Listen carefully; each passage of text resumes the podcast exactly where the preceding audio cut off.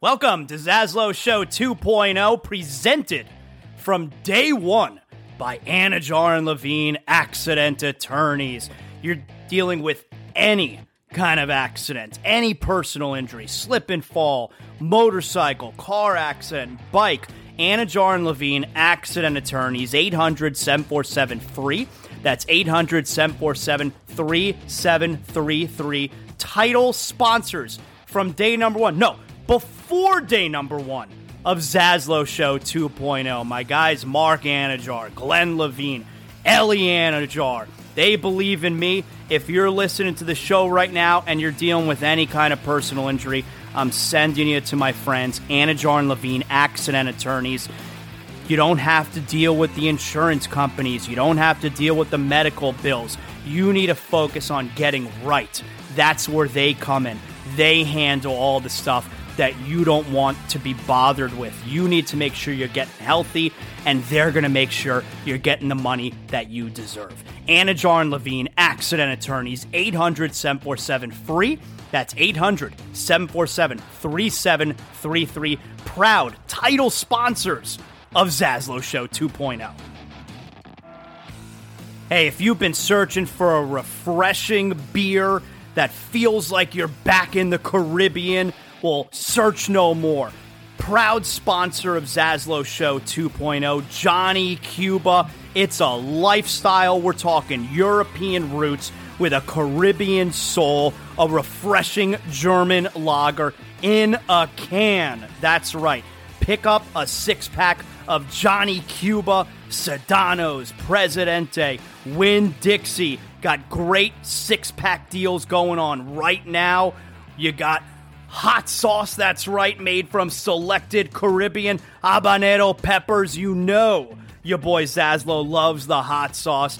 Go pick up some Caribbean soul in a can. Johnny Cuba, stay tranquilo. If you're a homeowner, you need to make sure you have the proper coverage. And that's why I'm sending you to Brunt Insurance and Financial Services.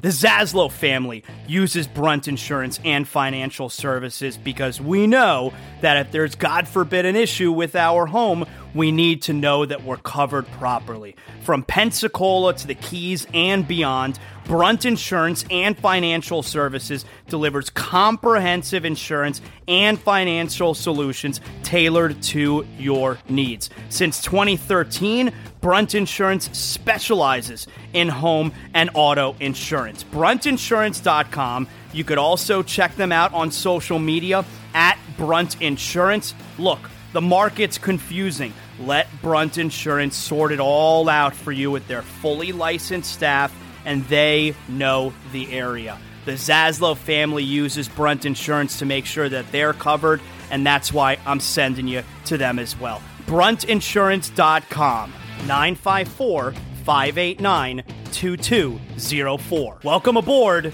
This is Zaslow Show 2.0.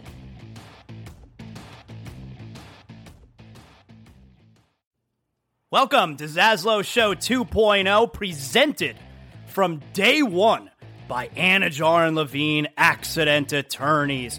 You're dealing with any kind of accident, any personal injury, slip and fall, motorcycle, car accident, bike. Anidjar and Levine, accident attorneys, 800-747-FREE.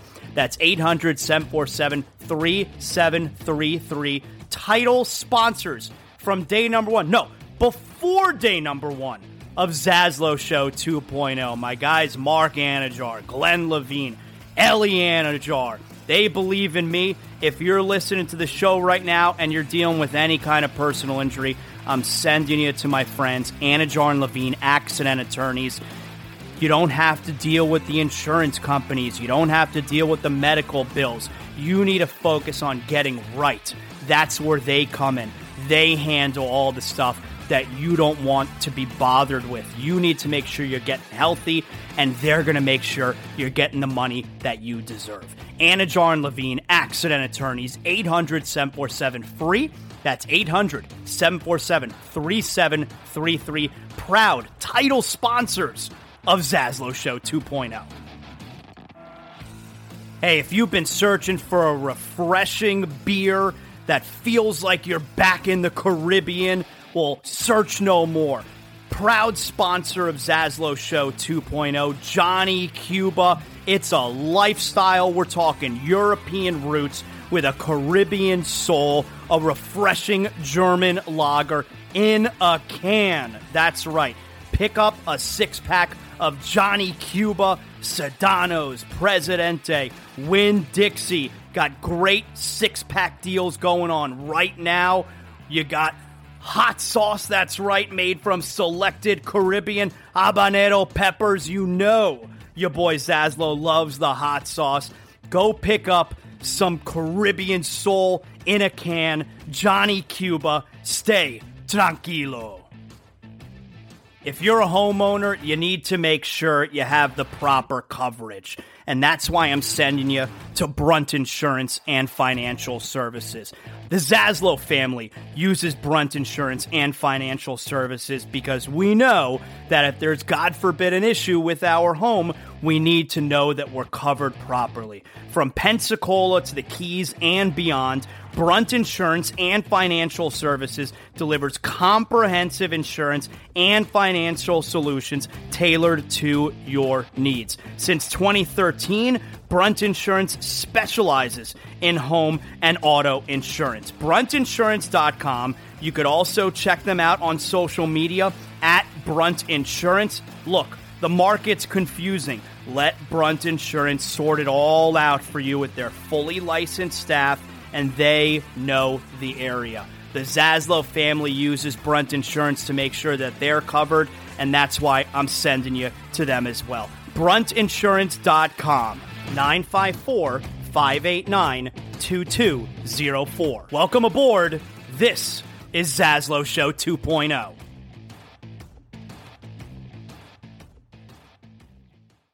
All right, welcome. Zaslow Show 2.0. It is a Monday, the 19th of December. Good to have you aboard, however you're listening to us. Love you long time, whatever podcast platform it is. If you're watching on the YouTube channel, youtube.com/@Zaslow Show. Make sure you like, you rate, you comment, you do all that good stuff. The algorithm likes when you do that, and then it helps me, and then I get the monies, and we keep doing all of this. Zaslow Show 2.0, always presented by Anidjar and Levine, accident attorneys, 800-747-FREE. That's 800-747-3733. If you're dealing with any kind of injury from an accident, however it was caused, you call up Anidjar and Levine, you get an attorney on the phone right away. Let them advise you and take care of all the extracurricular stuff while you're getting better and you're getting healthy. Let them get you the money that you deserve. Anidjar and Levine, accident attorneys, 800-747-FREE. That's 800-747-3733. What a sports weekend. Now, we knew this going in, right? You got Heat basketball. You got Panthers hockey. You got the World Cup. You got the Dolphins. You got so much going on. This was a monster sports weekend. And look, I want to talk a lot about the World Cup and what happened there yesterday. We're obviously going to start with the Dolphins, but Heat and Panthers with a great win on Saturday night. They're back at it tonight. And the Heat with their best stretch of the season right now, they're 4-0. They're back at home tomorrow against Chicago. So there's a lot happening here. This was a tremendous sports weekend. Yesterday felt weird, though, with the Dolphin game Saturday night. Like, I kind of didn't know what to do with myself. I was really pissed off with the Dolphins' loss on Saturday night. Really, really angry. And it's actually funny because my son, my older son, he's taking these Dolphins' losses hard. And there's part of me where it's like, hey, man, you got to chill out. But then there's another part of me, and this is the part that I'm really focused on. Then there's the other part of me where I'm kind of proud of him. I'm kind of, because I was exactly the same way. I mean, I was a disaster after these Dolphins losses. I was terrible to be around. You could not console me. Don't talk to me about the Dolphins for a couple of days, and that's how he is. So there's a part of me that's kind of proud in that regard that he takes it so hard, because man, that is a carbon copy of the way that I used to handle Dolphin games. So I'm probably getting a little bit of what I deserve there as a father, where I did this to my dad. Although my dad didn't care as much, like, care about the Dolphins for sure, but he's losing zero sleep over Dolphins wins and losses. For me, though, I certainly care, but man, my son takes these losses hard. But here's probably what a lot of people listening are going through as well, right? Where, you know, my son, my older one, he's 13, he'll be 14 next month. This is the first time in his life where the Dolphins been good. First time.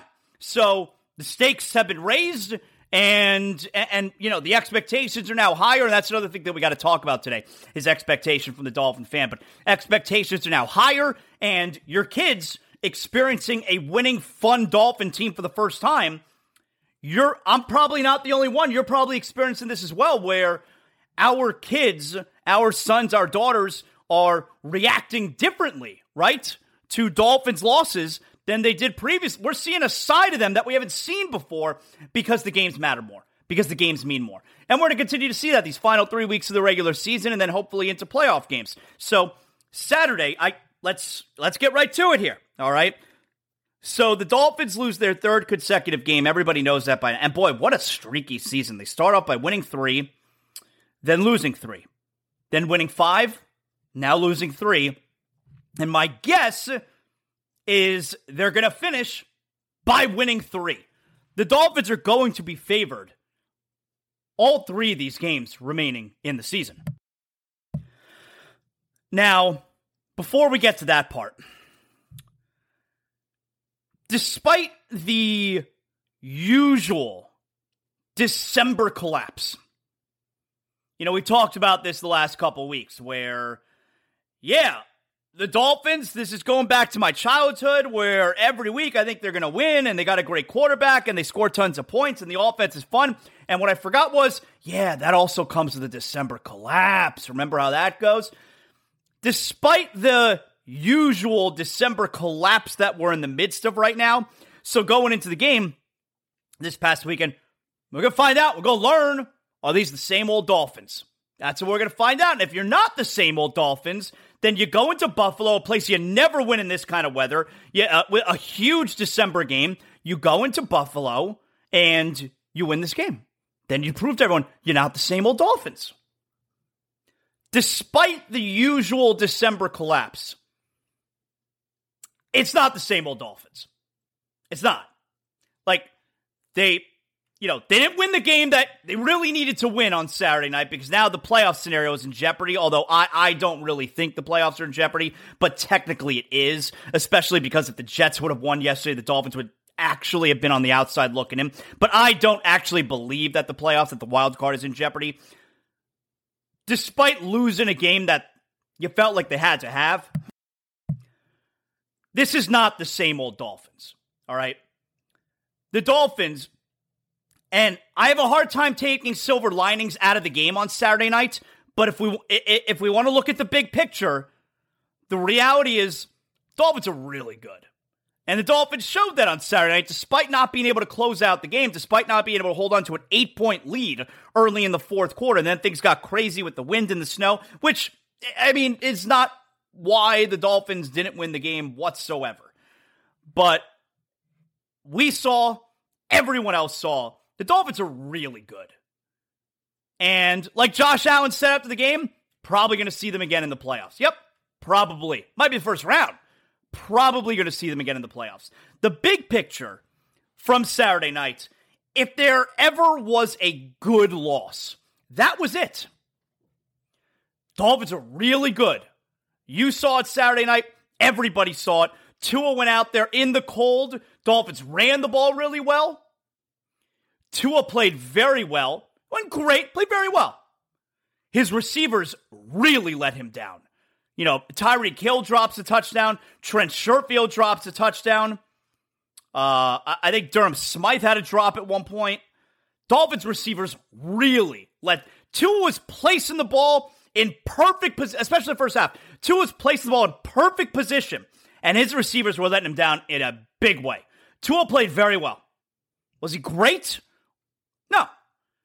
He played very well. And in the cold, that was important. So we can shelve that conversation for now. Dolphins are really good. But here's why I have a hard time looking at the silver lining. Here's why I have a hard time. Even though big picture-wise, if there ever was a good loss, that was it. But this was the third consecutive loss. I got a hard time taking a positive outlook. If I'm it, like, unless I can really dig down and look at the big picture, which is probably what we should be doing, I got a hard time taking a positive outlook out of that game. I got a hard time taking a silver lining out of that game because it was their third consecutive loss. Like, if that game was the loss that snapped the 5-game win streak instead of the San Francisco game, I'd have been like, all right, you know, streak was going to come to an end at some point. We're really good. It's not like that was a bad loss. There's no shame in losing at Buffalo in a game that nobody thought you were going to win, in a game that you were a 7-point dog.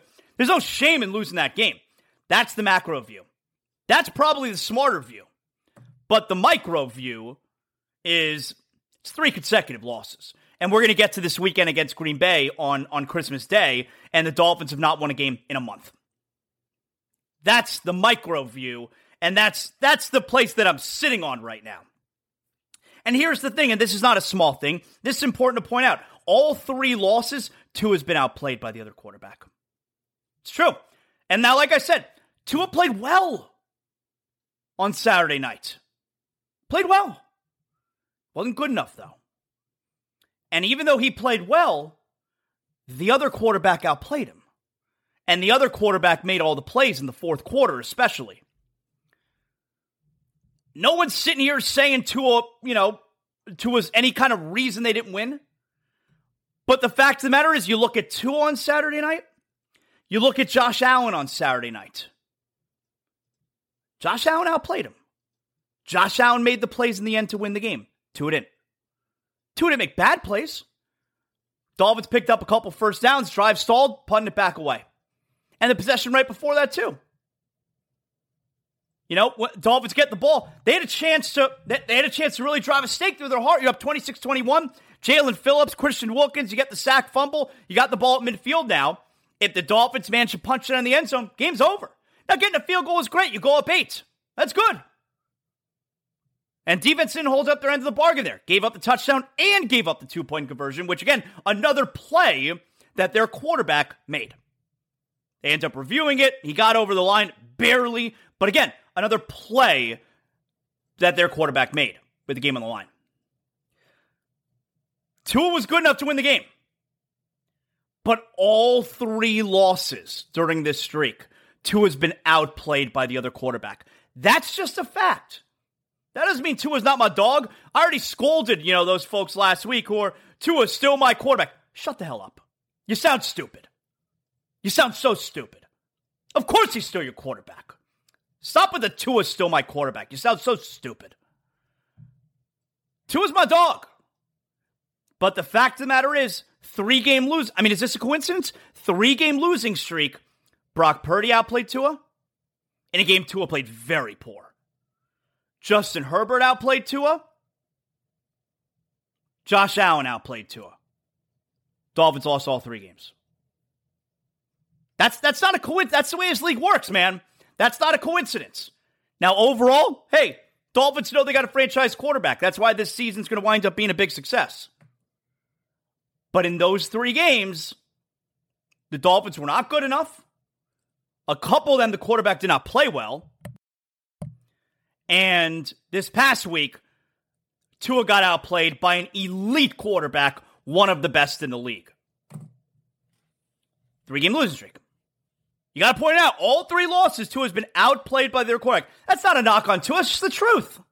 It's just the truth. Now, here's the reality, and this part's important, okay? 3 games left in the season, and a chance to get to 11 wins. Now, I understand 16 games, 17-game schedule, 11 wins. 3 games left in the season, and a chance to get to 11 wins. Before the season started, I thought this was a 10 or 11-win team. The Dolphins are going to be favored in all 3 of these games. They're favored by 4.5 right now. Opening line, Dolphins favored at home by 4.5. They're going to be favored at New England. Stupid Patriots. Don't you worry. We'll get to that coming up on our NFL Rundown, brought to us by Brunt Insurance and Financial Services. Oh, what a stupid team. Mac Jones, he sucks. But the Dolphins are going to be favored in all three games. Then they'll be favored at home against the Jets, of course, who are taking quite a nosedive themselves, too. Were the Jets 6-3? Now they're 7-7. So the Jets have lost 4 of 5. They're another stupid team, too. You love to see it. Here's the reality. And this is where our expectations change, all right? Expectations change in the middle of the season. 3 games left and a chance to get to 11 wins. If you would have told anyone the Dolphins are 8-6 and they're going to be favored the final 3 games of the season, Green Bay, at New England, New York Jets, you'd be like, wow, this is a good season. And that's still the truth. I got a hard time right now. I'm looking at I feel the micro view where, yeah, that's, you know, they went toe-to-toe with the Beast of the East in their stadium in the worst weather and showed everyone they're really good. But I got a hard time looking at the macro view because the micro view, they've lost 3 in a row. And that's really bugging me right now. I got a hard time looking at it that way. But the fact of the matter is, they're going to be favored the final 3 games of this season. They're going to win these 3 games. Dolphins are really good. And despite losing, see, after the first 2 games, 49ers and Chargers, I think there's probably a lot of guys in that locker room that are down in themselves. And even though it's 3 games in a row now that they've lost, I think they're feeling better, actually, after the 3-game losing skid than they were after the 2 games. I think they're feeling better. Because they know, like, all right, we've corrected some things here, and we went toe-to-toe. We weren't good enough. We didn't make enough plays. But we're a really good team. If the Dolphins, I think Mike McDaniel talked about this too. If the Dolphins played in San Francisco and at the Chargers the way that they did at Buffalo, Dolphins win each of those games by 3 touchdowns. They do. They're going to win these 3 games to finish the season. And it's still an awesome season. Not just good. They're going to finish 11-6. And they're going to make the playoffs as a wild card. Hell, they may jump up to number 5. We'll get to your NFL standings coming up. Again, we got our full NFL rundown brought to us by Brunt Insurance coming up in a little bit. Also, by the way, our pal Ruthie Polinsky is going to join us, NBC-6. We'll talk Dolphin football with her. But the Dolphins, when they win these final 3 games, they get into the playoffs as a wild card. They're not winning the division. Everybody knows that. It's not just a good season. It's going to be an awesome season. Hey, what would you think if Mike McDaniel's first year, the Dolphins win 11 games and make the playoffs? That's an awesome season. It's awesome. Awesome. But here's the thing. This is what happened. Here's the thing. Our expectations changed. They'd won 5 in a row. We were 8-3. Best offense you've ever seen in your life. And our expectations changed. And it, you know, it felt differently about what the expectation is going forward. We got ahead of ourselves. You know, going into the season, you would have said, competing for a playoff spot. It's a good season. Or making the playoffs. That's the goal. That's the goal, making the playoffs. And then, after 11 games, the goal then became winning the Super Bowl. I mean, Chris Collinsworth on television after the San Francisco game, before the Charger game, was talking about the Dolphins. This is a Super Bowl team. We went from before the season where if they make the playoffs, fantastic season, that's the goal, to then, hey, let's win the Super Bowl. Because expectations change. And we got ahead of ourselves. And that's okay. But now we're back. Now we I don't know that we're back to reality. We got to get back to reality. And that includes me. Because I'm super angry about the 3-game losing streak. I'm super angry about not being able to hang on Saturday night. But I got to get back to reality. Because they're going to win these final 3 games. And they're going to make the playoffs. And we're all going to sit here and say, this is an awesome season. Okay. You're going to feel great after these 3 games. You are. And I talk about it on my television right now. Bills defeat Dolphins, 32-29. They're showing all the snow. You know, for the 2nd week in a row, Josh Boyer is going to be fired after this season. And I know the defense, they just a ton of injuries. And boy, you know, give it up. The middle of that defense, Christian Wilkins, who might be the best defensive tackle in football. Christian Wilkins, Zach Sealer, tremendous. Jalen Phillips, tremendous. And I'm, you know, Javon Howard made a couple big plays. I'm worried about the secondary. Xavier Howard, he gets picked on a little bit now. I think Xavier Howard's a little bit of a, there's something to be concerned about there. And Cater Kohu did a really nice job. He had the huge penalty, of course. But Cater Kohu has been a very pleasant surprise. What was he, seventh round pick? Was he undrafted? Seventh round pick? Either way. Worried about the Dolphins secondary to be certain, but at least they're starting to get a pass rush again. And Christian Wilkins and Zach Wheeler, my goodness. Really great shit. But for the second week in a row, and Josh Boyer is going to be fired after the year. For the second week in a row, for me, biggest play of the game came at the end of the first half. Second straight week. At the end of the first half against the Chargers, they got the ball on the goal line. They decide to go for it instead of going for a field goal. They score. They get the touchdown there. Huge play. And how did that get set up? Because it was 3rd and goal on the 17. And the Dolphins are playing everyone at the goal line, and they allow 16 yards to Austin Eckler, and he gets to the 1. And so then instead of settling for a field goal, they decide, hey, we're going to go for it. And they got it. If you hold them there, at the end of the game when it was 23-14, Dolphins got a field goal, made it 23-17, couldn't recover the onside kick. Instead, it's 19-14 in that spot. You lost 4 points because of 3rd and 17. It's 19-14 in that spot. They're not going to kick a long field goal at Jason Sanders. They're going to go for it and try and win the game. Dolphins lost that game last week on 3rd and 17, 3rd and goal from the 17 right before the end of the half. And they lost the game at the end of the half this week too. Josh Allen, the Bills are about to blow it. For the second game, second straight time against the Dolphins this year. Remember the end of the first half in the game in Miami where Josh Allen, he bobbled the snap, right? So he couldn't spike it. He had to throw it, and then the clock ran out, and they got no points at the end of the first half. Same thing almost happened this week, except it wasn't bobbling the snap and then not spiking the ball. He's run out of time, and he finds a man open in the end zone for the touchdown. If that pass is incomplete, that's a monster play. They don't get those 7 points going into the half, and you got a much different ball game here. Biggest play of the game for me came at the end of the first half for the second consecutive week. The Dolphins could not stop the Bills on that final play. If they stop them there, it's a completely different ball game. Instead of 21-13 at the half, it's 14-13 at the half. Massive, and, you know, Dolphins, of course, going into the fourth quarter, the Dolphins are up 26-21, outscored them 13-0 in third quarter. What if it was 26-14 going into the fourth quarter? Last play of the half. Last play of the half killed the Dolphins again. Second straight week. That's tough to swallow. That is. That's tough to swallow. So, I know there's a lot of criticism being directed at Mike McDaniel for not running the ball enough. Dolphins ran the ball super well. Why didn't they keep running it? Well, eventually, the defense is going to make some adjustments.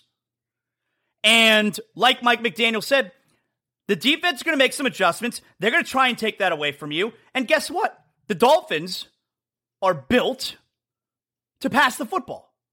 So when the defense is adjusting and trying to take away what's been working for you, go to what you're built for. And this team is built in the passing game. So I don't have so much of a problem with, I know it's easy to point the finger at Mike McDaniel. I know a lot of Dolphin fans are doing that. Hey, rookie coach gonna make some mistakes, man. You know, rookie quarterback. I mean, hell, Tua Tagovailoa making huge mistakes the first 2 years. Rookie quarterback's gonna make some mistakes. Rookie coach can make some mistakes. It's gonna happen. Now, we do have a Zaslow Show poll question for today. Very controversial poll question. Zaslow Show poll question. Go to @ZaslowShow on Twitter. You can also hit me up on Instagram. I'm an influencer, but I love responding to you guys. That's @ZaslowJ. But @ZaslowShow on Twitter. You can hit me up always there. And you can also vote in the poll question that is out right now. Today's Zaslow Show 2.0 poll question. Did the way the Patriots lost make you feel better? That's today's poll question. Did the way the Patriots lost make you feel better? And the answers are yes, I can't stop laughing, or no.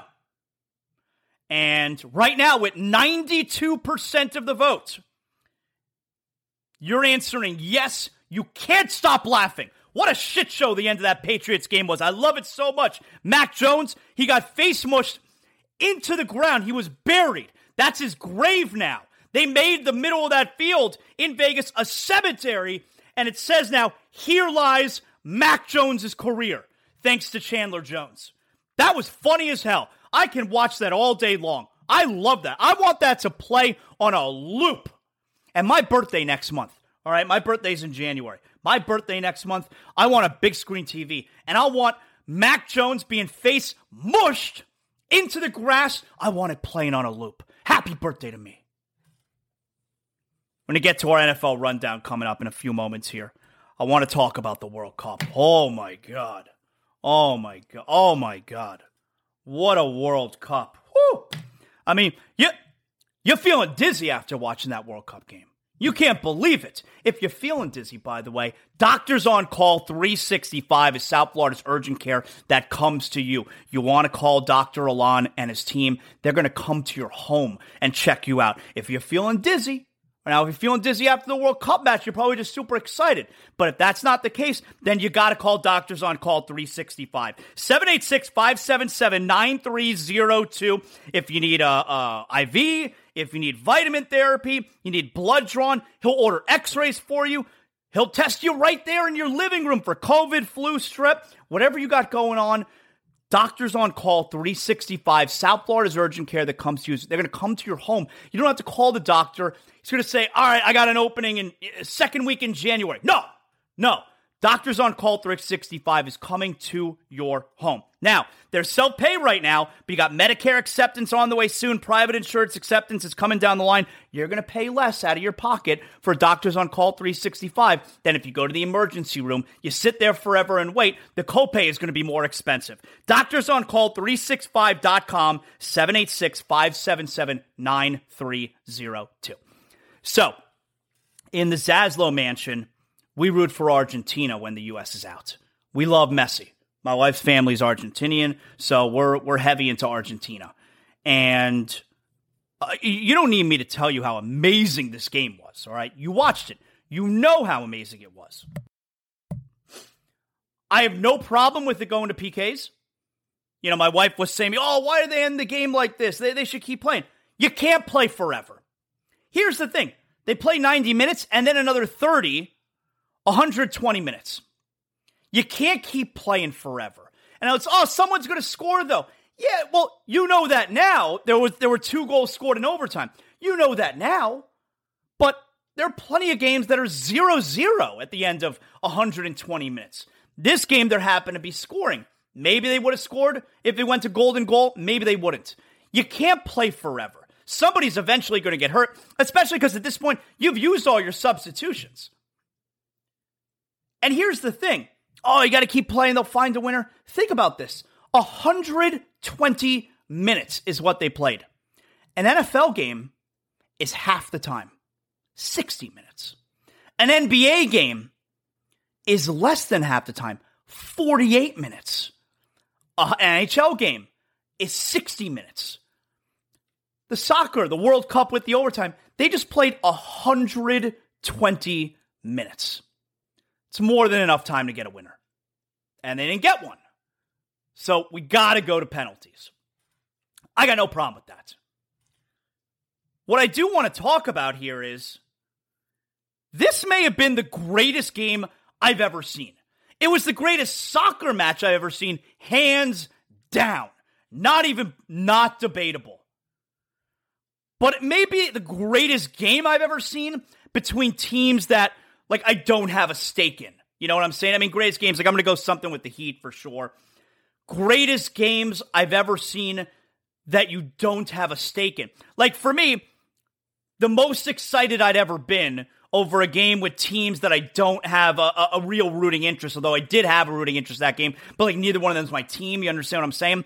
Patriots going for the undefeated season. I was rooting so hard for the Giants, of course, but I neither one of these are my teams. And I've never been more into a game, I've never been more excited about a game, about an outcome, in-game, what have you, than that Giants-Patriots Super Bowl. This game is right up there. This is, I mean, if you take out your rooting interest, you take out your team, this is one of the, it's the best soccer match I've ever seen. That not debatable. It might be the greatest game I've ever seen because of all the drama, but also how about this? Yes, the storyline of Lionel Messi, he's undisputed greatest player ever now. Although, undisputed as far as best player today, like Ronaldo, like that's over. Is he undisputed greatest player ever? I don't know. That's not for me to talk about. I'm not a soccer expert here. But you got the storyline of Lionel Messi in Argentina in the greatest soccer match I've ever seen. But here's the thing. Here's why this might be as great a sports game you've ever seen. Not only did it live up to the hype, but here's World Cup final, but here's how it lived up to the hype. The two star players, Messi and Mbappe. Have we ever seen this before where the two star players who are considered two of the greatest players in the world, you got Messi, who is the greatest player in the world, and Mbappe, who looks like he's going to be the greatest player in the world. You got the two star players from each team having the game of their lives in the championship game. I don't think I've ever seen that before. Like, for example, the game that I just gave you, the Giants and the Patriots, it had been like if Eli Manning and Tom Brady each had the greatest game of their life. Brady did not have a good game, period. And Eli Manning's not one of the greatest ever. So you have a game, hey, what about Game 7, 2016 NBA Finals where the Cavs came back from 3 games to 1. LeBron was incredible, but Steph Curry didn't have a great game.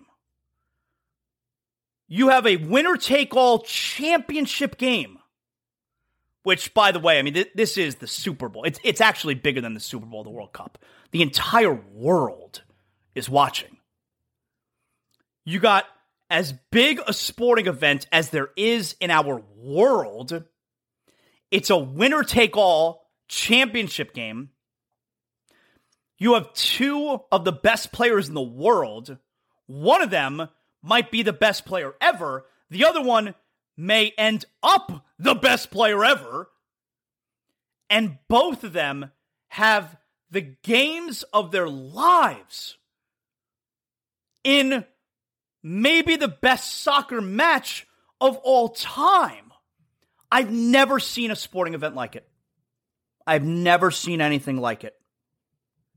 I mean, Messi with 2 goals in his last chance to win a World Cup. Mbappe with 3 goals coming back from down 2-0 with essentially 10 minutes remaining in the game. You have the all-time greatest soccer match, 2 of the all-time great players, and both of them have the games of their lives in the biggest moment. I've never seen anything like it. It might be the greatest sporting event, a sporting match game of all time when you factor in everything I just gave you. Unbelievable. I've never seen anything like it. Obviously, super thrilled with Messi winning. And you know what I thought was kind of cool? You may think it's kind of weird that I said, by the way, I'm waiting around an hour for them to bring that World Cup trophy out there. I want to see Messi raise the trophy. I got to sit around for an hour for that. Come on, let's get this thing going. I got places to be. I really just had football to watch. But anyway, you know what I kind of dug? That Messi didn't cry. You probably think to yourself, oh, Zaslow, what do you mean you liked it? Didn't you want to see him cry? Yeah, I did want to see him cry because you knew he was going to be super emotional. But at the same time, I was like, I felt like it's so cliche for him to cry. And he didn't cry. You knew he was, I mean, come on. You know it's the most important thing in the world to him. And it was the greatest win of his life. But I kind of liked it that he didn't cry. Because it's kind of cliche, you know? And he didn't cry. Even though he's super emotional. And by the way, let's put a local spin on this. Messi winning that World Cup is likely good for his chances. If you believe in this, if you believe that the rumors are legit with him and Inter Miami, legit enough that they brought it up on the broadcast of the World Cup. If you believe in those rumors, Messi winning the World Cup, he's accomplished everything. Much better chance of those rumors coming to fruition now that he's won the World Cup, now that he's won everything. How about that? I was thinking about it. How about that?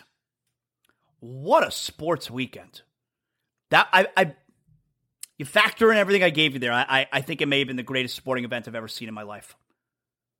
Not only is the game phenomenal, in a championship winner-take-all game, not only does it go the distance, it goes, you get the monumental comeback. 2-0's a blowout. And by the way, Argentina was blowing them out. Especially the first half. They were dominating the game. You get the incredibly dramatic comeback. And then in overtime, both teams score. And then you get a great shootout. And the goalkeeper for Argentina, not only does he stop two, obviously, in the shootout, but, or maybe he stopped one. One of them went wide. He may have just stopped one. Nonetheless. But also, the save late in overtime. Kick save and a beauty. I've never seen a sport, I've never seen a game like it. To have that performance from Messi and Mbappe in that spot, never seen anything like it. What a match. What a match. What a weekend. What a sports weekend. I mean, that I tell you, I can't get over that World Cup. Man. And that Patriots loss. Oh, let's get to that. Let's get to our NFL rundown. That's right. Week 15 NFL rundown. You know how we do it.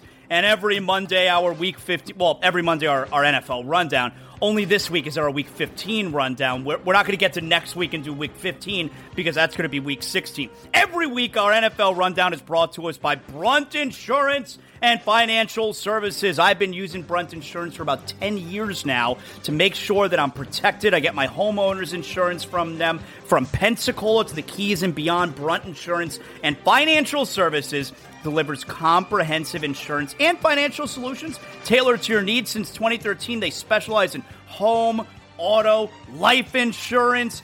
Look, you can find them online, Twitter, Facebook, Instagram, at Brunt Insurance. Like I told you, I've been using Greg Brunt and his team for over 10 years now, all right?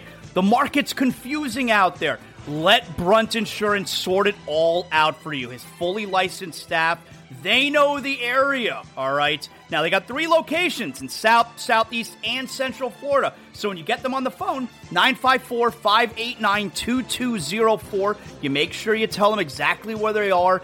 They know whatever area you're in here in Florida, so they'll wind up getting the agents in the location that is best for you. If you're looking for affordable care that offers the best coverage for, let's say, your car, your motorcycle, maybe even your boat, Brunt Insurance, you made the right call. Their team has the expertise and experience to find the right coverage for you. Comprehensive policies for trailers and motorhomes. Let Brunt Insurance.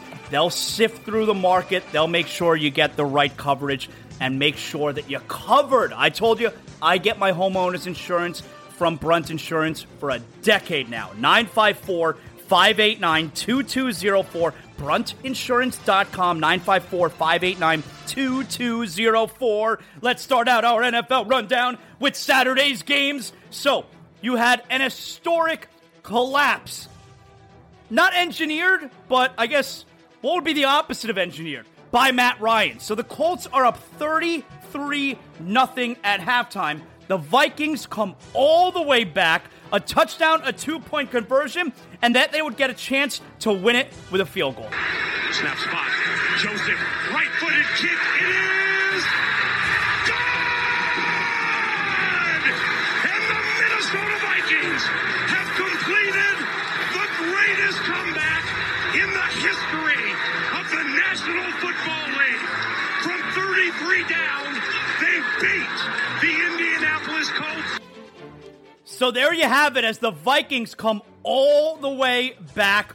Largest comeback in NFL history, 39-36. So now Matt Ryan has been the quarterback of the team that blew the largest lead in the Super Bowl, 28-3. And he's been the quarterback of the team that has blown the largest lead in an NFL game, 33-0. Kirk Cousins, 34 for 54, 460 yards, 4 touchdowns and 2 interceptions. He was terrible in the first half. Dalvin Cook, 17 rushes for 95 yards, 4 catches for 95 yards, and the touchdown that would wind up tying the game. The Vikings, 11-3. They are still second in the NFC. The Colts dropped to 4-9-1. Jeff Saturday won his first game as coach. He can't win again. It's ridiculous. You can't just come in off the street, the leader of men. You can't just come in off the street and be a head coach in the NFL. Get the hell out of here. The Browns, a 13-3 win. They do the Dolphins a solid. A 13-3 win over the Ravens. Terrible game. There's no way you wanted to watch that. Deshaun Watson, 18 for 28, 161 yards, a touchdown, no massages. Nick Chubb, 21 rushes for 99 yards. The Browns improved to 6-8. They're kind of in the playoff pick. They're kind of in the hunt. And the Ravens, they dropped to 9-5. They are now a wild card team. The Bengals are now going to win that division. The Eagles, a 25-20 win over the Chicago Bears. They're now 13-1, number one in the NFC. The Bears dropped to 3-11. Jalen Hurts, I think he's the MVP frontrunner, but he did not have a good statistic game. 22 for 37, 315 yards, 2 interceptions. He did rush for 61 yards and 3 touchdowns on the ground. Justin Fields, 14-21, 152 yards and 2 touchdowns. He had 95 yards rushing. And A.J. Brown, by the way, 9 catches for 181 yards. Huge for the fantasy football. A lot of us are in our fantasy football playoffs now, week 15. A game that no one cares about in the NFC South. The Saints beat the Falcons 21-18. The Saints are 5-9. The Falcons are 5-9. Who the F cares? The Lions beat the Jets. They do the Dolphins a solid. 20-17. Both teams are 7-7 now, but going in completely different directions, as the Lions have won 6 of their last 7 games, and the Jets have lost 4 of their last 5 games. Jared Goff was 23 for 38 for 252 yards and a touchdown. Zach Wilson got the start as Mike White is not healthy. 18 for 35, 317 yards, 2 touchdowns and an interception. Robert Saleh getting a ton of criticism, very well deserved. The game ended with the Jets missing a 58-yard field goal. There was 1 second remaining when they kicked it, and they had 1 timeout remaining. So do the math there. If you got a timeout left, and you have to kick a 58-yard field goal with the game on the line, you did something wrong with that clock management. Terrible job by Robert Saleh, but we love it as Dolphin fans. So now the Jets, they are dropped out of the playoff picture right now at 7-7. They're a game back of the Dolphins. Moving on, the Steelers. They topped the Panthers 24-16. Pittsburgh, keeping Mike Tomlin's streak alive of no losing seasons. They're now 6-8. They got to win their final 3. The Panthers dropped to 5-9. You had Najee Harris rush for 86 yards and a touchdown. Now, this was a wild NFL Week 15. You had a ton of games that came down to the final play, including the Vikings beating the Colts on that field goal. Another one of those games that came down to the final play. The Jacksonville Jaguars. The game is tied at 34 in overtime. The Jags have come all the way back. They were down 17. The game is now in overtime, tied at 34. Cowboys ball. This is a 3rd and 3 from their 47. Trips to the right. Elliott now the running back in place of Pollard. Shotgun for Prescott. He drops the throw. Looking, fires middle of the field, and that ball is picked off! It is picked off by Rayshon Jenkins! He's running it back along the right sideline! That is going to be a touchdown! The Jags are going to win it on a Rayshon Jenkins pick six. Are you kidding me? How good is that? How about the Jaguars looking like a respectable team? They win 40-34. That's a crushing loss to the Cowboys. The Jags are now 6-8.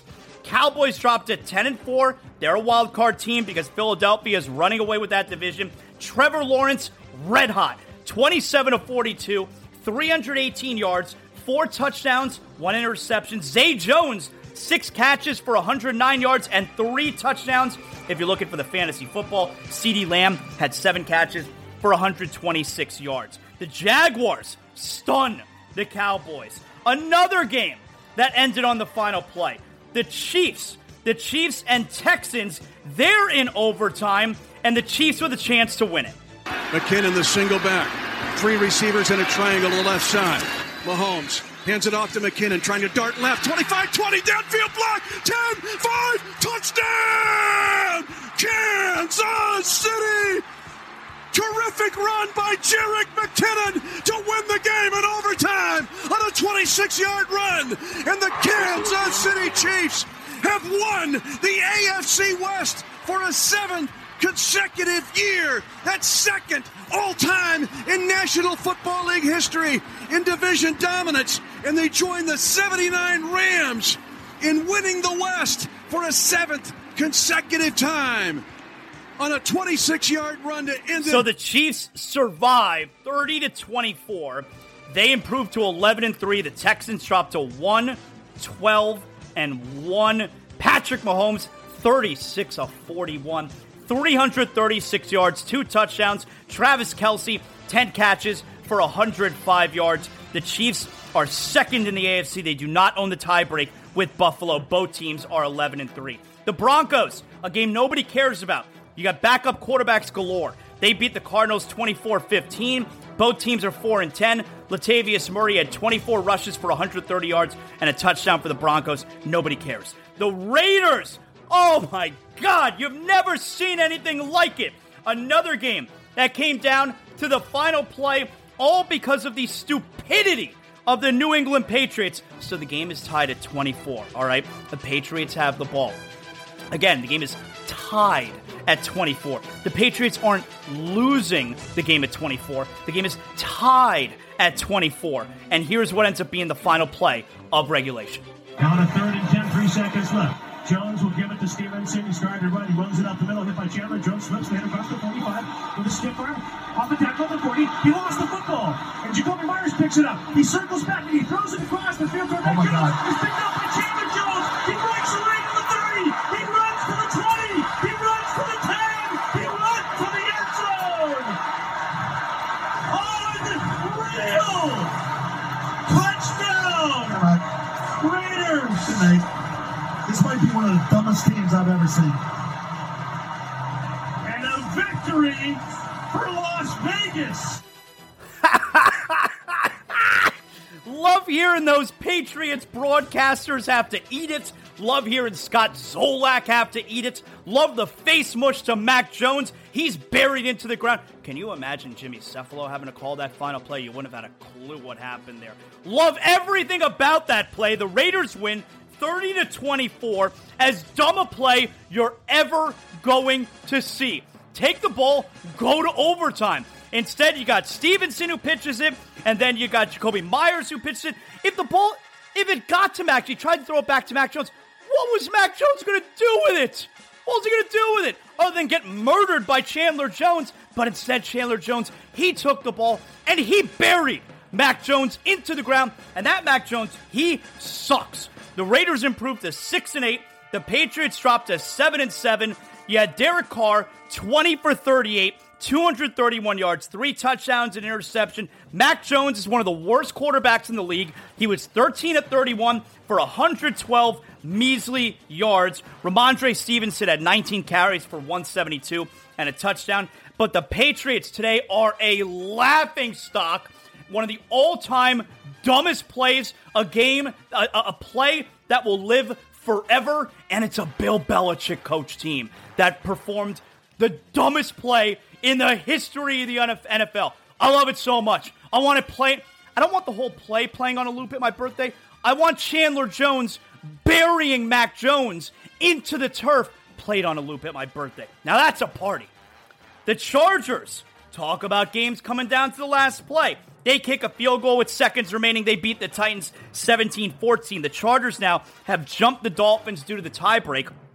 They are 8-6. The Titans are 7-7. They still have that fourth spot because they lead the putrid AFC South. But now the Dolphins have dropped to 7th as a result of the Chargers' win. Justin Herbert, 28 for 42, 313 yards, 2 interceptions. Derrick Henry had 21 rushes for 104 yards and a touchdown. He had 4 catches for 59 yards. The Bengals come back from 17-0 at halftime to beat the Bucs 34-23. The Bengals are now 10-4.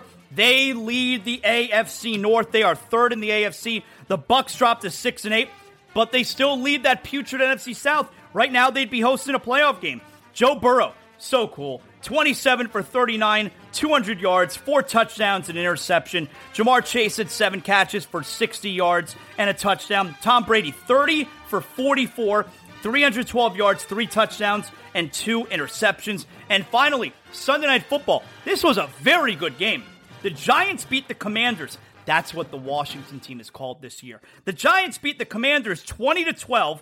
They are now 8-5-1. The Commanders are 7-6-1. Saquon Barkley, 18 rushes for 81 yards and a touchdown. 5 catches for 33 yards. Jahan Dotson, 4 catches for 105 yards and a touchdown for Washington. The Giants are now the 6th spot. Washington is the 7th spot. You have Seattle and Detroit, both a half game back of that final wildcard spot. They're each 7-7. In the AFC, New England and the Jets are both 7-7. They are a game back of Miami and the Chargers for those final 2 wildcard spots. And that right there is your Week 15 NFL Rundown, brought to us by Brunt Insurance, bruntinsurance.com. Make sure you're covered, your home, your auto, life insurance, all that stuff. 954-589-2204. Wow, what a week it was. What an NFL week. Again, make sure you go to @Zaslow Show poll question for today. Our poll question, you heard right there, the Patriots. Oh my God, I love it. Poll question for today: did the way the Patriots lost make you feel better? All right, and you guys are out there voting. Your choices are yes, can't stop laughing. I'm still laughing right now. Can't stop laughing, and no. The leader with 92% of the vote is yes, it made me feel better. I can't stop laughing. So go vote right now. All right, very good. So the Heat, by the way, I got a hard time, even though I should, I'm acknowledging it. I got a hard time taking the macro point of view with the Dolphins, which is they're going to win their final 3 games. They're going to make the playoffs, and it's still a really great season. But the micro view is more of what I'm focused on right now because I'm a fan, and the Dolphins have lost 3 in a row. Even though they played well enough to win on Saturday, I'm frustrated because if they played that way the previous 2 games, I mean, we'd be sitting here 10-4, right? It had been a 7-game win streak, and then it was snapped on Saturday night in Buffalo. I can't complain about the snowballs, the ice balls. Listen, that's home field advantage, all right? You know, the Bills fan was complaining about the heat, the weather. Hey, we held up a lot better in the cold than they did in the heat. But the snowballs, the ice balls, and all that, are the Bills fans scumbags? Of course. But I'm not sitting here complaining about that. That's home field advantage. That's what's going to happen. You got weather like that. You got all the snow. You got scumbag Bills fans are going to take advantage of it. You got to play through it. I mean, yeah, like, they're scumbags. What are you going to do about it? I'm not going to sit here and complain about it, all right? That's what comes along with the home field advantage. You know, if that game was here and the game in Buffalo was the beginning of the season, they wouldn't have been able to do that. And we wouldn't have been able to take advantage of the weather. So it is what it is. I can't complain about it. The officiating, look, there was a grounding call where it should have been illegal touching, right? Where he threw it at the lineman. I don't know why that wasn't grounding or illegal touching. Take your pick. There certainly was the one play, I think it was Tyreek Hill, certainly looked like pass interference. I don't know that I necessarily agree with the pass interference call late in the game on Cater Kohu, but I feel like the Bills got away with a little bit more than the Dolphins did. I'm not going to sit here and complain about it, though, because the Dolphins were up by 8 in the fourth quarter. You got to stop them. Got to stop them. And you had multiple chances to stop them. So I can't get crazy about the extracurricular stuff. The Dolphins played well enough to win the game. They couldn't pull it off. Their quarterback made more plays than our quarterback, especially down the stretch. And again, for the second week in a row, I think the biggest play of the game, I think the game was lost on the last play of the first half where the defense gave up touchdowns. That was the biggest play to me each of the last 2weeks. The Heat, though, next up for the Heat is tomorrow. They have Chicago. They are back home after a 4-0 road trip. I told you, 4-0 is what we're shooting for. You know, it's tough when you're an under 500 team to say, hey, let's go 4-0 on the road trip. If you're going to get back to 500 and then get over 500 for the first time this season, it's got to come on this trip. You got to take advantage. Win all four. And that's exactly what they did. They beat San Antonio Saturday, 111-101. And you know what? I'm starting to feel better now because it's so hard to climb out of an under 500 hole. We're not in the early part of the season anymore. We're over it. We're almost, we're almost halfway through the season. 31 games in. 41's halfway. We're almost halfway through the season. Now they're over 500 for the first time. They have their longest winning streak of the season, 4 games. And I know the Heat are going to be a massive pain in the ass in the playoffs, whoever they wind up playing. The key is you got to get there. Well, now, hey, now they're knocking on the door. Now they're right there, and we're not just talking about play-in situation. We're talking about actually getting into the top 6. Right now, the Heat are 7th. They're 1.5 back of number 6, New York. I mean, we feel like New York is going to hold up. So you're feeling a lot better about the Heat now because they're in a spot where they can get into the top 6. But also, Eric Spoelstra coach teams literally every year he's been the coach. I think this is 15th year. Team gets better as the season goes on. So, yes, the Heat won 3 out of 4, all 4 wins on the road. 3 of the 4 were against teams under 500. Yep. You know what good teams do? And I'm not saying the Heat are a good team. But you know what good teams do? They beat the bad teams. And they just did that. And they won some close games, which they have not done all season long. And then they won a game by double figures on Saturday night. So, I'm feeling pretty good about the Heat right now. And also because, and it's not a coincidence that this win streak has come at the same time, the way the Heat were going to get better this year was going to be from internal improvement. And with Bam, what he has done during this stretch, Tyler, what he has done during this stretch, that's the internal improvement we're talking about. I'm starting to feel better about the Heat. The Panthers are back in action tonight. They are in Boston. They beat the Bruins a couple weeks ago, 5-2, kicked their ass here in Sunrise. That was the best win of the season before the win on Saturday night where the Panthers were in Jersey and beat the Devils. Devils are awesome this year. The Panthers, a great win on Saturday night at the Devils. Now can they follow it with a win at the Bruins? My expectations are super low. You know what? With the murder of fun behind the bench, Paul Maurice, my expectations are super low. I'm not sure what Barkov's status. Dirty play by one of the guys with the Devils on Saturday night who cross-checked Barkov's knee, essentially. In a face-off, he checked him in the knee, and then Barkov couldn't play the rest of the game. So the Panthers, they still get the win 4-2. Bobrovsky was very good. He's been very good of late. The Panthers right now still find themselves, they're 2 points back of the second wildcard spot. 3 points back of the second wildcard spot. And I'll tell you, top 3 in the division, it's pretty much done. We're only 32 games into the season. They're 7 points back with 2 games in hand, with the Lightning having 2 games in hand. 7 points back. They have no chance of top 3 in the division. They just can't. So it's going to be wildcard or bust, and they're 3 points back of the second wildcard spot right now. Tonight would be a huge statement as to whether or not this Panther team is actually getting back on track. So I'm very into this game tonight. Come on. 7 o'clock. Panthers-Bruins. Bruins best team in hockey right now. 24-4-2. One of those 4, though, is the Panthers. So Again, I don't know what Barkov's status is for tonight. Hopefully that's, tonight's a big test of the Panthers. Can he keep this thing going? So, you know, all of our guests here on Zaslow Show 2.0 brought to us by Johnny Cuba. Go get yourself a Johnny six-packs of Johnny Cuba available right now. Special holiday deals all throughout the holiday season at Winn-Dixie, at Fresco y Mas. You also go pick up Presidente, Sedanos. We're talking European roots with a Caribbean soul. Johnny Cuba, don't forget their mantra, stay tranquilo. And joining us here, of course, one of our favorites, NBC-6's Ruthie Polinsky here. Now, Ruthie, I got to start by asking you, how do you get to spend an entire week in California covering the Dolphins, and somehow they don't send you to go watch the Dolphins in Buffalo, where apparently they play on the wall where Game of Thrones is filmed. How did you avoid going to Buffalo? Okay, so actually, I was bummed that I didn't get to go to Buffalo. I think I've always wanted to go to a game in Orchard Park. I just want to see it. I got to experience it.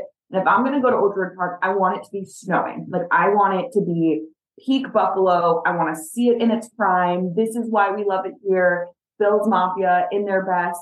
But basically what happened was I spent the week in California leading up to the Dolphins game because it was on Sunday Night Football. So because we had some pregame specials, a postgame special with the game on our air, we like really invested a lot of our resources into going to California and kind of spending the week there. And then they lose two straight. Plus it was on a Saturday night, and with local news, like we don't get a ton of bang for our buck, like with weekend games on Saturday when we don't have a show. And for our 11 o'clock newscast, the game wasn't even over. So we couldn't even show highlights at 11. So there isn't a ton of like TV, like profit, like the local news world when they play on a Saturday night. I was going to do my show on Sunday anyways.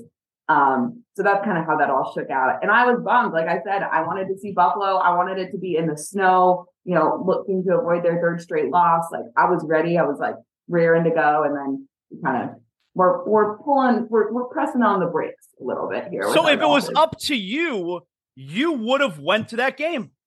Oh, 100%. 100%. I would have loved to go to that game. Keep in mind, I get to sit in the press box. So, you know, I'm not sitting out there in the elements all game. I'm not on the sideline, like during the game, like I'm in the press box.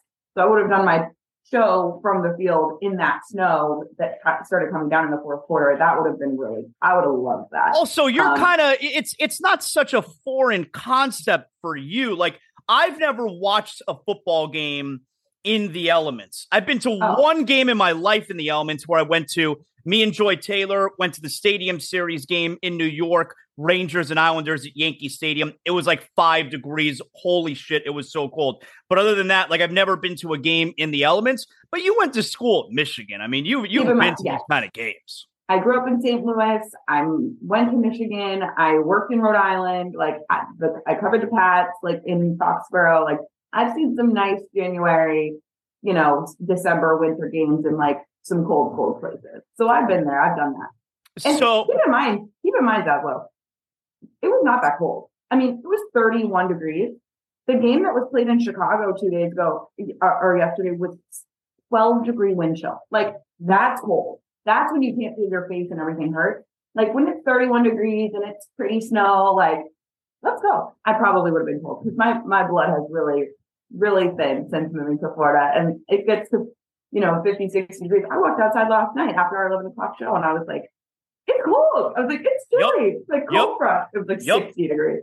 Yep. I went outside this morning to let my dogs out back. It is chilly out here. Yeah. And yes, I hear you.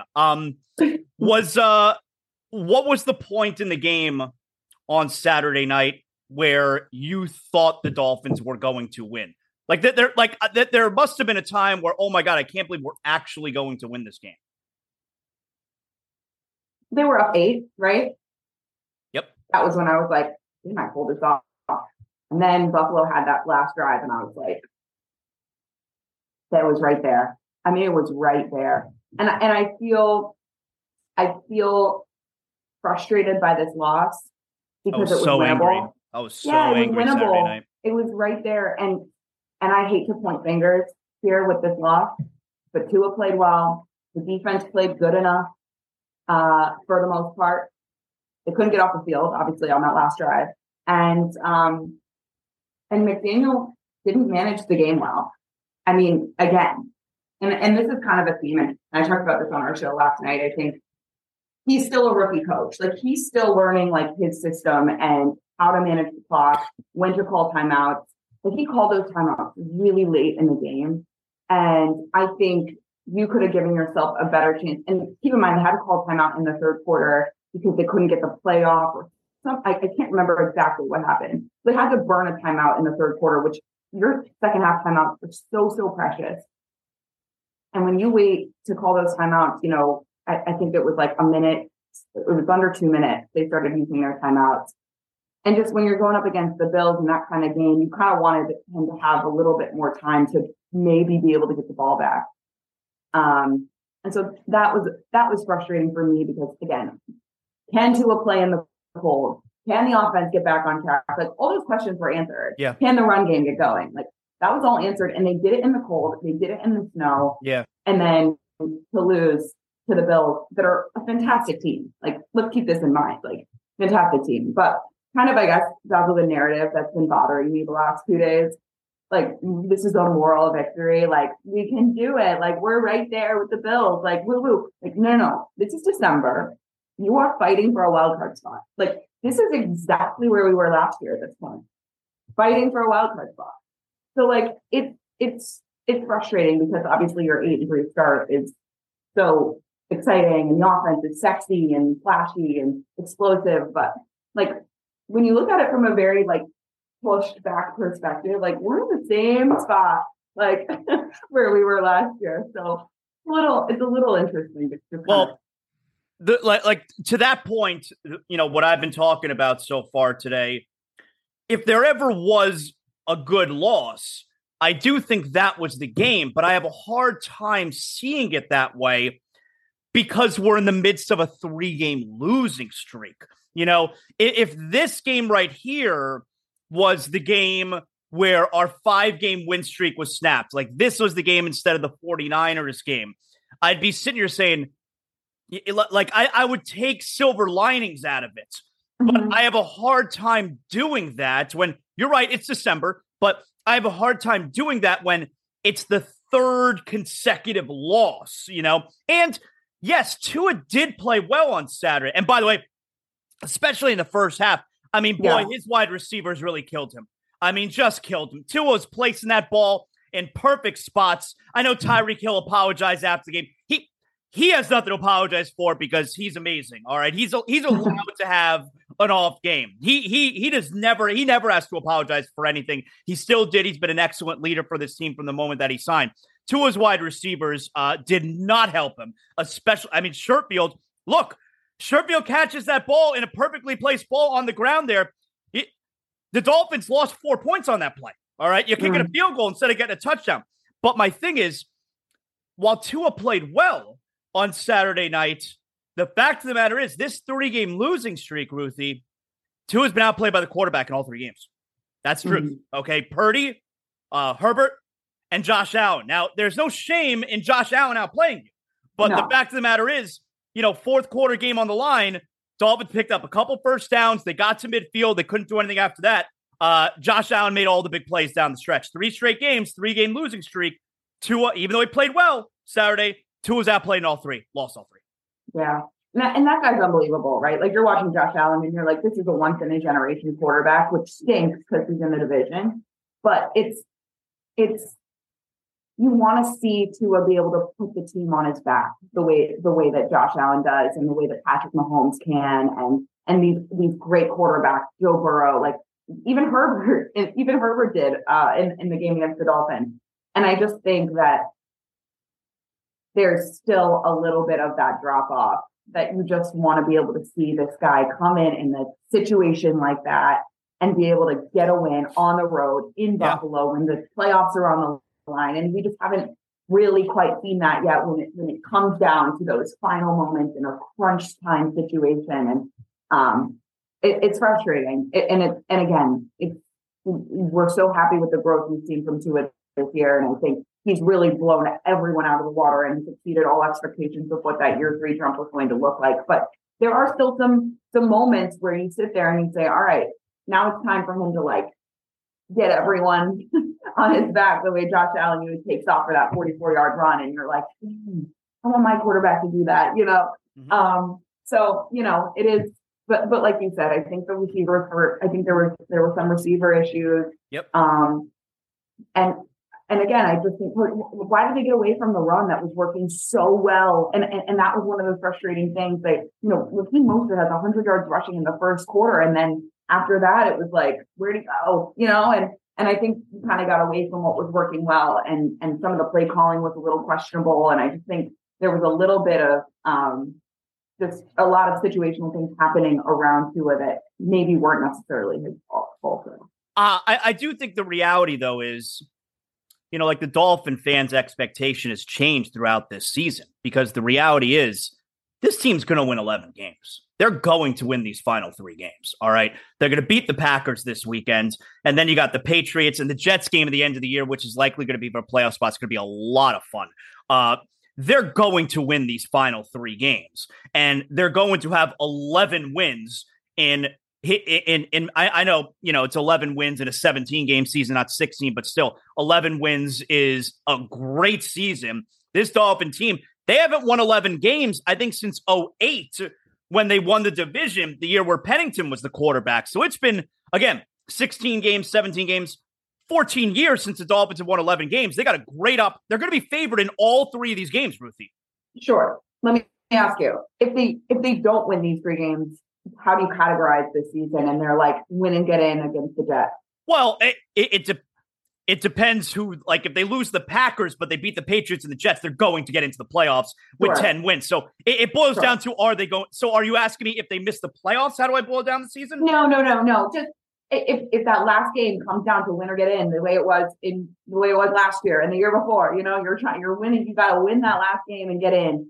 Regardless of what happens, you get into that final wild card spot or whatever. How do you categorize that season relative to seasons prior? I think it's going to be a great season. You win 10 or 11 games, you get to the playoffs. And because you got to remember, no matter what seed they wind up getting to the postseason, we know we have a franchise quarterback. So if they make the playoffs and we know we have a franchise quarterback, and in the first year this group is together, we have an explosive, very fun offense, this seems a home run. Like, that's what I'm talking about, where the Dolphin fans, the expectation, look, expectations change in the middle of the season. We're like, oh, wow, we're a lot better than we thought we were going to be. Now, just making the playoffs, that's not good enough. Let's go win the Super Bowl. Like, it's okay for expectations to change in the middle of the season. Sure. And that is what's happened this year. But if they just get to, the reality is they're going to be favored in these final three games, each of them. And if they get to the playoffs, no matter what they do in the playoffs, I think it's a home run season. I do. Yeah, I agree. And I think, you know, you see the way that just we learned, we got the guy, right? Like, you got Tua, you got the guy, you got the coach. You know, you have the pieces around you, Tyreek Hill for the foreseeable future. So, you know, I think there are a lot of interesting ways to look at the season. But like, yeah, with Tyreek Hill, like, when's the last time the Dolphins signed a free agent? Dolphins have been off season, and I know he was traded, but then they signed him. The Dolphins have won the off season 1,000 times. When's the last time the Dolphins signed a big time free agent? And he ended up being worth every penny. Like, that's what happened. Yeah, 100%. And I mean, this guy's unbelievable. I mean, he's on pace for having career numbers with Tua, and he used to play with Patrick Mahomes. So, like, yep. It's really fun and fascinating, and it's a really cool kind of experiment to see, like, how that all played out.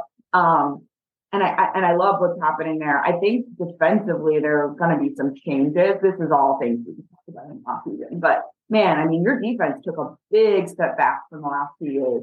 And you go out and you get Bradley Chubb. Like, where's Chubb? Like you want to feel Chubb, like you want to feel his presence. Like, I feel Jalen Phillips more now, and maybe that's more because Chubb is, that's my guess, involved. It's all complementing each other. That's one of those things where it's like, you know, people like you and me who, like, layperson, and we're on the outside and we don't exactly know everything that's going on. Like, that's one of those things where I'm kind of like, I gotta, like, where was Jalen Phillips at the start of the season? Oh, wow, he's been amazing since Bradley Chubb got here. Mm-hmm. Like, I kind of got to figure That's a direct result of Bradley Chubb. Yeah, because you really do feel like you have to like account for Chubb. Yeah. He opens things up more for Jalen. But yeah, I think there are going to be some things where we take a step back and look at the season and be like, okay, well, maybe if the defense, I'm worried about Xavier Howard. I feel like he gets picked on a little bit. I'm worried about Xavier Howard. He must not be healthy because he's proven that he's one of the best in the league, so there must be something going on there that maybe we're unsure about. But yeah, he's getting picked on and people aren't necessarily afraid of him. Nope. It feels like, which was always kind of the bread and butter of the defense the last 2 years. So it's weird with DBs now. Like, yeah, there's no such thing as Deion Sanders anymore, where, pretty much his entire career, he's locked down the best you've ever seen. And now with DBs, they have it's kind of like running backs where they have a shelf life of like 3 or 4 years where they're locked down and then they fall off a cliff. And I hope that's not what's happening here.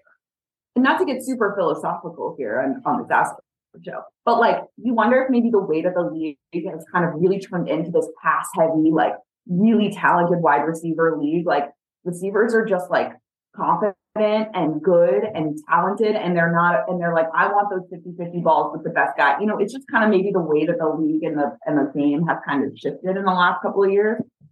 Something we could do, a study we could do in the off season.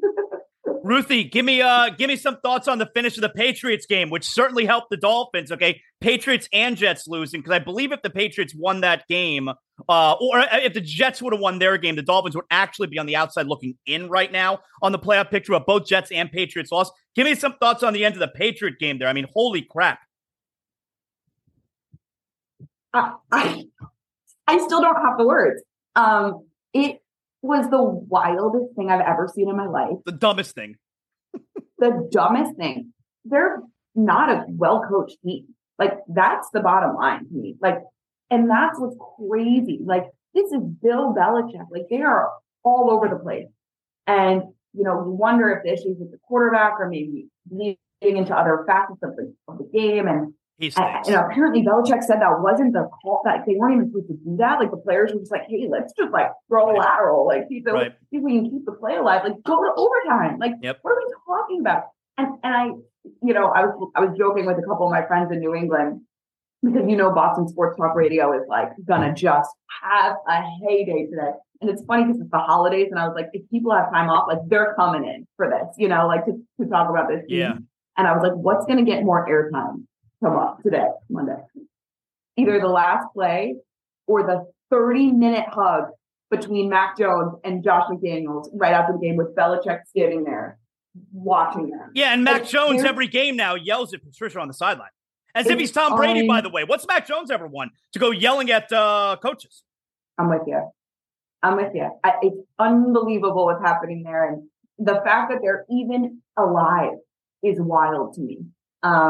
But again, I still do feel that like Foxborough, and I know the Dolphins have really dominated the past, in the Tua era, but like, I still feel that, hey, that's going to be a big game and it's going to not be a blowout in New England, when you go in there and play and those guys are fighting for a playoff spot. It's a really good defense.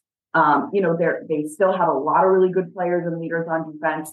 And so I think it's going to be, it's just wild. The division is crazy. I mean, the fact that the Bills and the Dolphins are in right now, and the Jets and the Pats are the two teams knocking on the door. It's unbelievable. And we're lucky, right? It's fun that we get to be in this, how much would it suck if they were just playing bad teams in their division all the time? Which kind of was how it was for the Pats for a long time. But I think it's just fun. It's really fun. But what happened in that game? I mean, I don't even know how to it's amazing. I don't know. It was amazing. But then, and to bring it back full circle, like, what you just said, it's exactly why I think this, Dolphins, they make the playoffs. That's why this season's a home run. Like this season's been really, really super exciting. And it's going to finish with division games against New England and the Jets that both have a ton of meaning. And if the Dolphins win those 3 games to get into the playoffs, like all the conversations we're having with Dolphin fans right now who are really down and really upset, you're going to feel pretty amazing going into the postseason on a 3-game win streak and having beaten the Patriots and the Jets to get there. Like you're going to feel like it's a home run season. 100%. I'm with you there. And I think there's really nothing to me.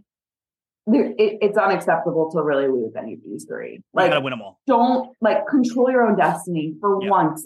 Just get to the playoffs and the fact that you got there on your own kind of type thing.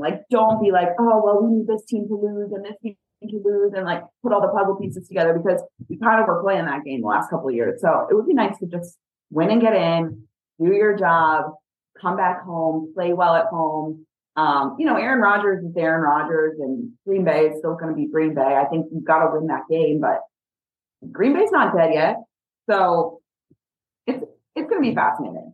It's going to be another primetime game, the whole world watching. Yeah. Three straight weeks the Dolphins are on standalone games because, if you're listening right now, all the game NFL Week 16 is a Saturday slate. There's only three games on Sunday, all right? And the Dolphins, all three of those games are standalone games. So the Dolphins, 1 p.m. on Sunday, Dolphins, Packers, the entire country is getting. So three straight weeks, the Dolphins are essentially national TV.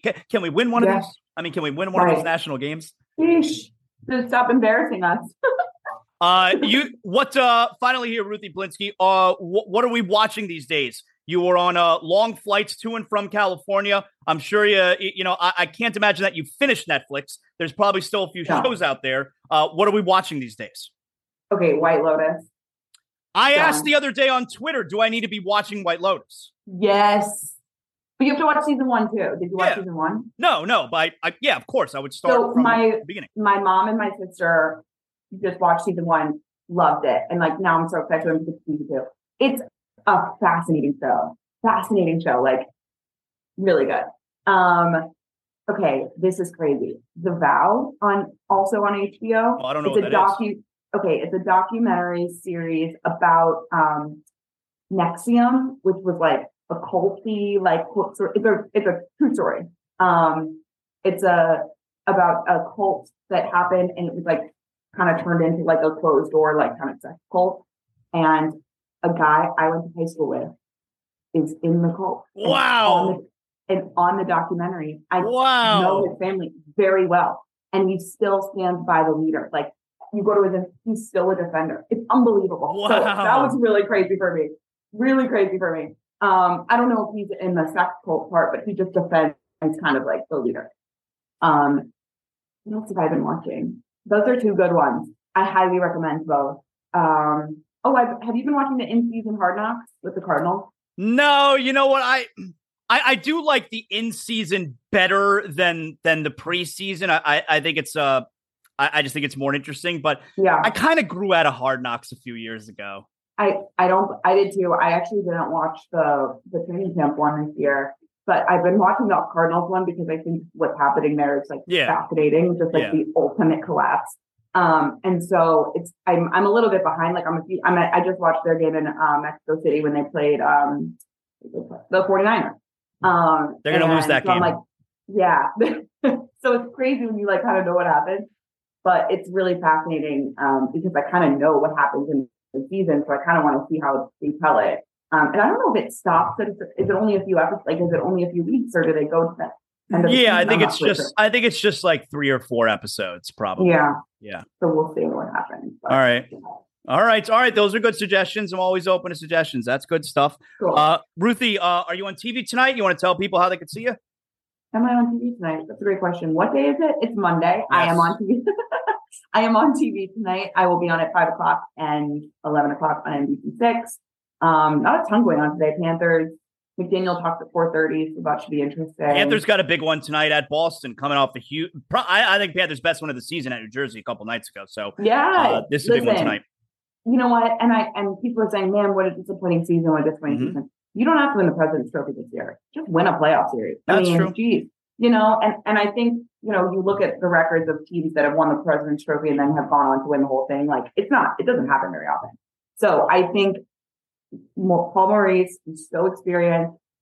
I trust him. I don't know what it is about him. I trust him. I find comfort in his answers, and I think he's really honest with us.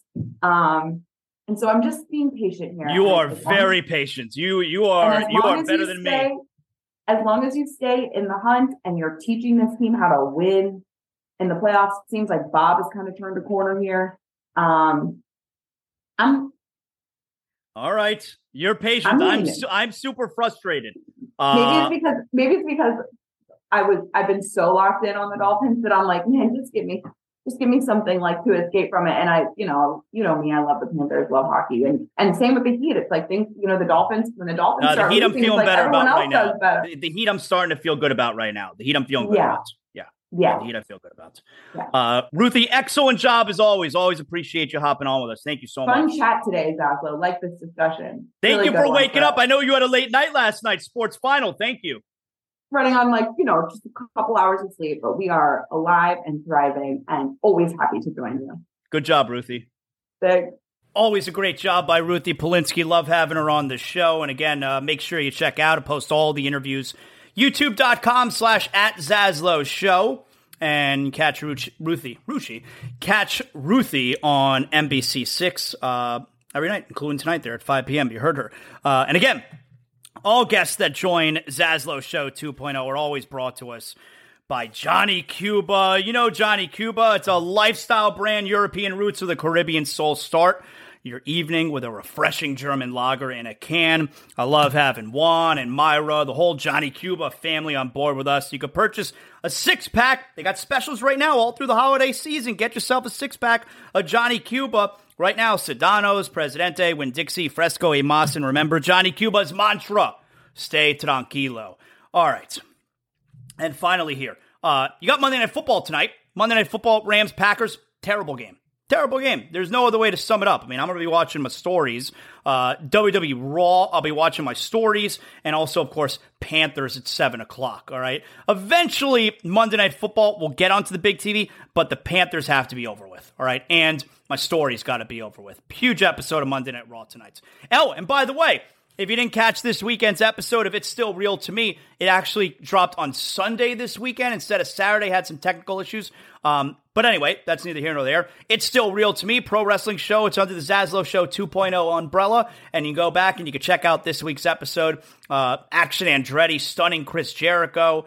That was the big story from AEW Dynamite. So you can go back and you can check out all of that over the weekend. I hope that the pro wrestling fan enjoys and appreciates that. Okay, and if you're looking for somewhere to watch Monday Night Football tonight, you know my spot to watch the games is Briny Irish Pub, all right? Briny Pub Pompano on Twitter. Okay, Briny Irish Pub Pompano Beach. That's my spot. You got live music every single night. Walt Rooney live tonight at 6 p.m. But you also got Monday Night Football, Rams-Packers at 8:15. You know happy hour, it's the Briny Hour. Happy hour, 4 to 7 p.m. every weekday. You got Monday night prime rib special tonight. Hey, tomorrow night, you want to make your plans now. Tuesday night, new Mahi Taco specials. Taco Tuesday, new Mahi Taco specials. On Wednesday, fish and chip specials. I'm setting up the whole week for you. All right, but tonight, yeah, great beer on tap. Briny Irish Pub, the world's greatest upscale dive bar. You take Atlantic Boulevard, you drive all the way east. Don't drive into the ocean. You want to park around back of the Briny. Free park in there. They'll validate you, all right? Briny Irish Pub, Briny Pub Pompano on social media. You can check everything out there. Let's get to big deal or not a big deal. All right, come on. Here's what we got for big deal, not a big deal today. Let's start things off with Miles Sanders. That's right, Miles Sanders. Miles Sanders, great running back for the Philadelphia Eagles. He's having a really good year. He did not do very much in the way of production yesterday. You know, the Eagles, they struggled a little bit with the Chicago Bears. They won 25-20. Jalen Hurts didn't have, a particularly strong performance yesterday, and neither did Miles Sanders. Well, why does that matter? Why am I bringing that up? Because most people have their fantasy football playoffs going on right now, and Miles Sanders had just 42 yards rushing yesterday. He had minus 13 on one reception. So Miles Sanders, if you've been riding him in your fantasy league, he killed you yesterday. Well, guess what? Miles Sanders does not care about your fantasy football team.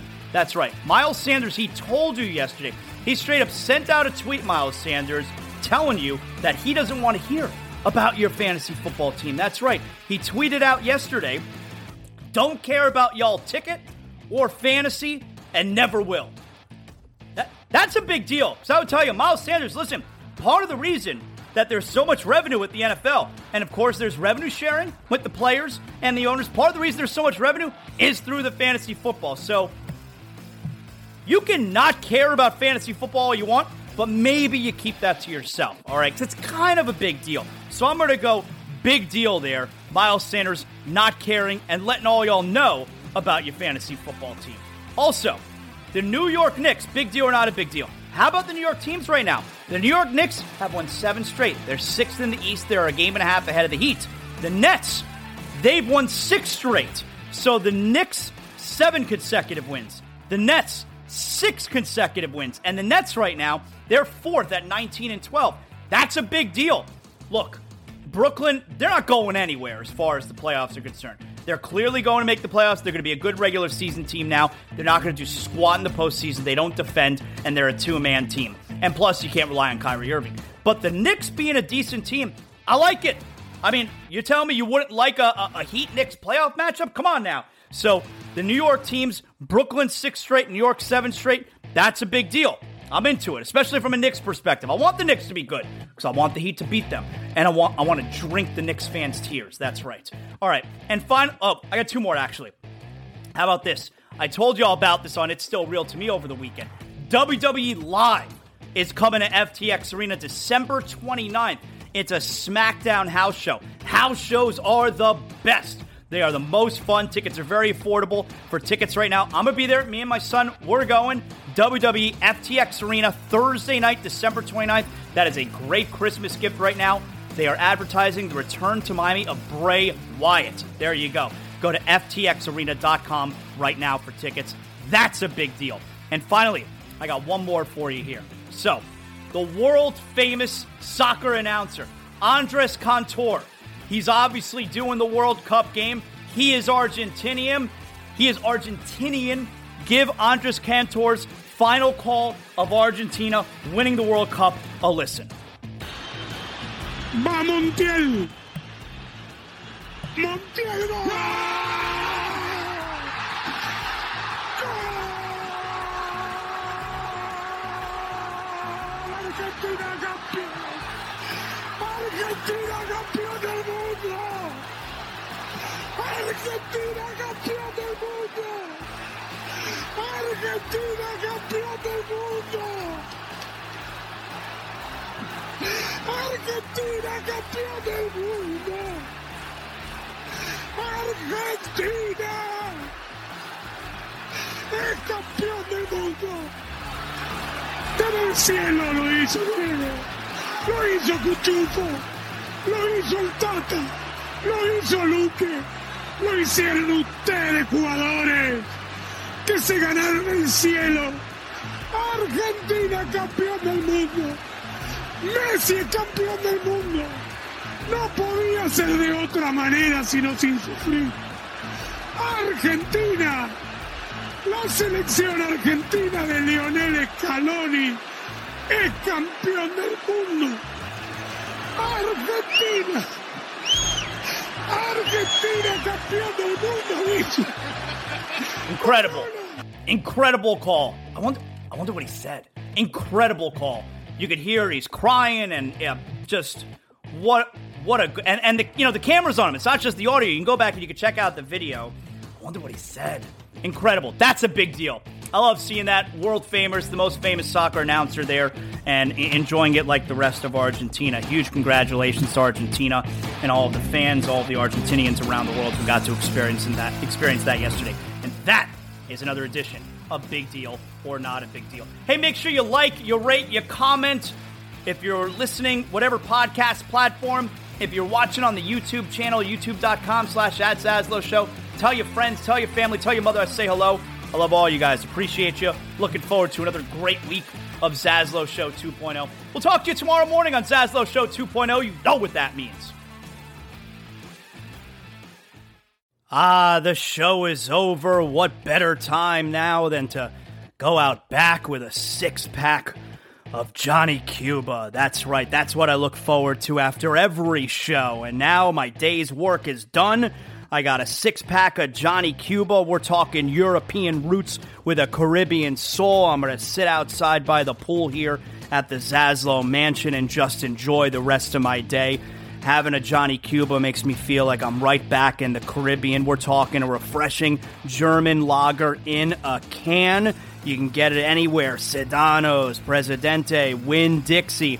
And right now, you got special holiday prices on 6-packs of Johnny Cuba. Make sure you pick up your Johnny Cuba merch as well. We got the hot sauce coming up. Johnny Cuba, stay tranquilo, because more is always brewing. You know, when my wife and I became homeowners, I mean, keeping the Zaslow mansion safe, that's not an easy task unless you call Brunt Insurance and Financial Services. If you're looking for affordable care that offers the best coverage for your home, your motorcycle, your car, your boat, Brunt Insurance and Financial Services, their team has the expertise and experience to find the right coverage for you, including comprehensive policies for both trailers and motorhomes. Let their team help you learn more about your policy options so you can make an informed decision that's not going to keep you up at night. Bruntinsurance.com.